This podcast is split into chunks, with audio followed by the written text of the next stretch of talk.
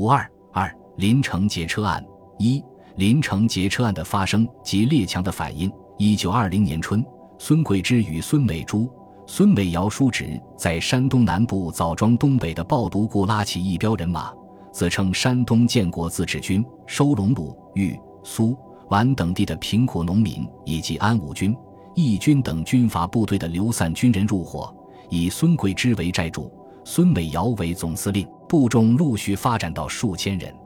一八九六年出生的孙美瑶是抱犊固武装团伙的核心人物。他曾在皖系张敬尧部服役，被认为依附丽都，仁义文雅，故不类山寨中人。他们起事后，除了干着劫富掠财之举外，也提出过颇具鼓动性的主张。近年以来，国事混淆，是非颠倒，一则约加税，再则约筹款、派捐、公债。印花、礼金种种科派纷至沓来，使农不得耕，工不得造，商不得贩，兼以贪官污吏、甘为剥削、劣董恶绅，表里为奸。吴同仁愤然起义，纵横齐鲁，人强械广，智勇双全，战无不胜，攻无不克，平等为主义，军户为目的，志在除尽贪官污吏，杀绝劣董恶绅，将中国之腐败并民政彻底刷一新。嘻嘻哈哈，打出一个清平世界，为父老兄弟造真幸福，表现出他们对寄存社会秩序的不满，以及传统农民启示的平均主义要求，且带有一定的政治色彩。因此，劫车案发后，有时论谓，无人观察此次土匪行为，显系初步证实之冲动。一般国民对于政治现状与其生活之关系，具不得已之要求。而出此不得已之手段，关于匪等迭次之告示与函件，可以证之。一九二年第一次直奉战争后，山东督军田中玉派部围攻抱犊固，因该地易守难攻，双方形成对峙。一九二三年春，抱犊固因天旱缺水，坚守甚难，为减轻官军围攻压力，孙美瑶孤注一掷，策划劫持铁路列车，绑架外国旅客。以向政府讨价还价，使几部摆脱被围困境。一九二三年五月五日深夜，孙美瑶率部埋伏在沙沟至临城的津浦铁路沿线，并卸下其中一段铁轨。至六日凌晨两时五十分，行经此处的二次特别快车（俗称南钢车）出轨。孙部随后劫持了车上的外国旅客二十余人，包括美国、英国、法国、意大利、墨西哥籍旅客。其中美国人最多，中国旅客数十人，英国人洛斯门因拒捕而身亡，由此酿成中外之间的重大外交交涉事件。据交通部事后的报告，此因事前疏于防范，临时毫无救援，以致危及外人，损毁国道。若不速行扑灭，非为引起重大外交，将国内路权，恐一挥而不可收拾。在二十年代北洋系军人当政时期，中央政府软弱无能，地方军阀豪强横行，土匪掳人勒赎，在政治组织薄弱之中国是常有的事。掳去洋人也不自今日始。仅一九二三年，在外交部登记的涉及外国人的绑架案就有九十二起。但是，林城劫车案发生于中国东部最为繁忙的南北交通大动脉——津浦铁路。有数十位中外旅客被掳为人质，就绑架人质数量和国籍之多、规模之大、策划之周密、影响之广泛，是前所未有。因此，劫车消息传出后，国内外舆论大哗，有关国家立即作出强烈反应。得知林城劫车的消息后，美国公使舒尔曼在五月六日夜即到达济南，现场处理此案。驻北京外国公使团领袖。葡萄牙驻华公使弗里德于七日晚和次日连续召集各国驻华使节会议，向中国政府发出抗议照会，要求：一、限期将被掳外人安全救出；二、死亡之外人应从优抚恤；三、惩戒肇事地方文武官吏；四、切实保障外人生命财产安全。八日下午，弗里德向国务总理张绍曾及交通总长吴玉林。外交次长沈瑞林面交抗议照会，并言辞责问。张绍曾等除身致歉以外，还保证以保全外人生命为第一目的，克日援救被掳各国人士出现，再派兵痛剿。九日，外交次长沈瑞林会晤各国公使，说明对劫车案的处理方针，表示此案实属意外事变，本国政府抱歉达于极点，已决定采用和平方法，务期先将外人营救安全出险，然后进剿，以免被掳人遭遇不测。英国公使马克雷告以，此事至为重大。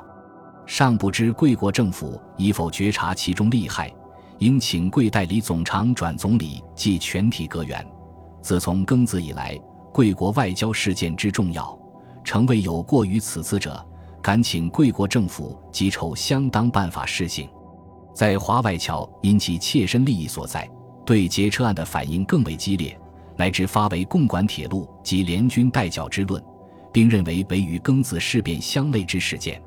上海、北京和汉口等地的美国商会及美侨协会提出：一、停止华盛顿会议所给予中国的利益；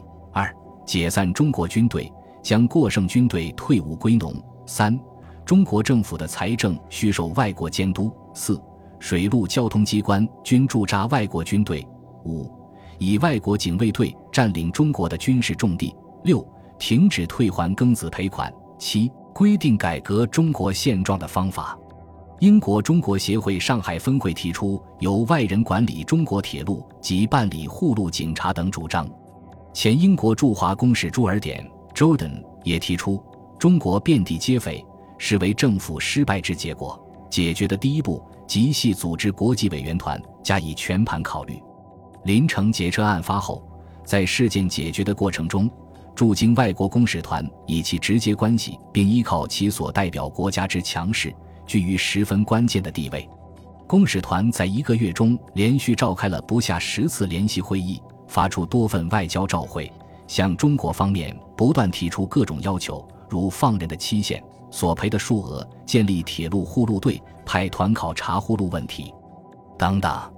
对于劫车案之迟迟不得解决，公使团甚为不满。认为中国政府对劫车案未尽责任，并一再提出严重抗议。意大利公使的态度最为激烈，甚至提出中国如无能力办理此事，则我等可以无政府之国代之，将直接与匪人谈判。九日，公使团提出以十二日午夜为最后解决之期限，否则将依时提出加倍赔偿。十六日，公使团会议认为，如果情况继续恶化，应考虑向各国政府建议，在塘沽进行联合海军示威，以向中国政府施加压力。但是，各国政府对实行此举持不同意见，尤其是美国和日本持保留态度。十八日，美国驻华公使舒尔曼致电美国国务院，认为海军示威将使劫匪认为其行动之重要，并提出更多的条件，反而将延迟人质的释放。应由中国政府向劫匪施加压力，以尽快解救人质。六月一日，美国国务院致电舒尔曼，告以美国总统哈丁 （Harding） 同意他的看法，认为只有在混乱和无序威胁到整个外国在华力权体制和外国人的生命财产安全时，才可以考虑武力干涉的可能。在美国意见的主导下，各国协调立场，暂未实行大规模的海军示威之举。但在公使团的强硬要求下，六月二日，由美国少将康纳尔率领的外国武官团抵达临城巡视。他们态度骄横，在会见中方官员时近似驯化。正在临城督剿的第五师师长郑士奇感叹：“国权之弱，虽末节亦受影响，谓之长叹。”外交交涉员温世珍有云：“国未亡，各国对我蔑视如此，真令人伤心。”问北京及各省大吏，其稍有心肝者，能不抱头一哭也？除了各国政府和驻华使节对临城劫车案的直接反应外，各国舆论及国联也对临案表示出极大的关注。外国报纸异口同声，主张关系本案之列国需立谋适当手段，彻底纠问中国政府之责任，以免将来再发生如斯之事变。据中国驻瑞士公使陆征祥电称。国际联盟秘书处要求其将每日所得消息通知秘书处。英国、法国、墨西哥均通知国联，要求保证人质安全，从速营救出险，并赔偿损失。意大利对此案愤激异常，先与各国磋商，拟开国联会议解决中国一切问题，监督中国铁路。驻美公使施肇基义电称，近日欧美及日本舆论多借口临案，认为中国已失统治能力，盛畅国际共管中国铁路，监督中国财政之意。由此观之，林承杰车案之突发。使中国政府承受了相当压力，并成为仓促之中不得不面对的重大外交交涉。本集播放完毕，感谢您的收听，喜欢请订阅加关注，主页有更多精彩内容。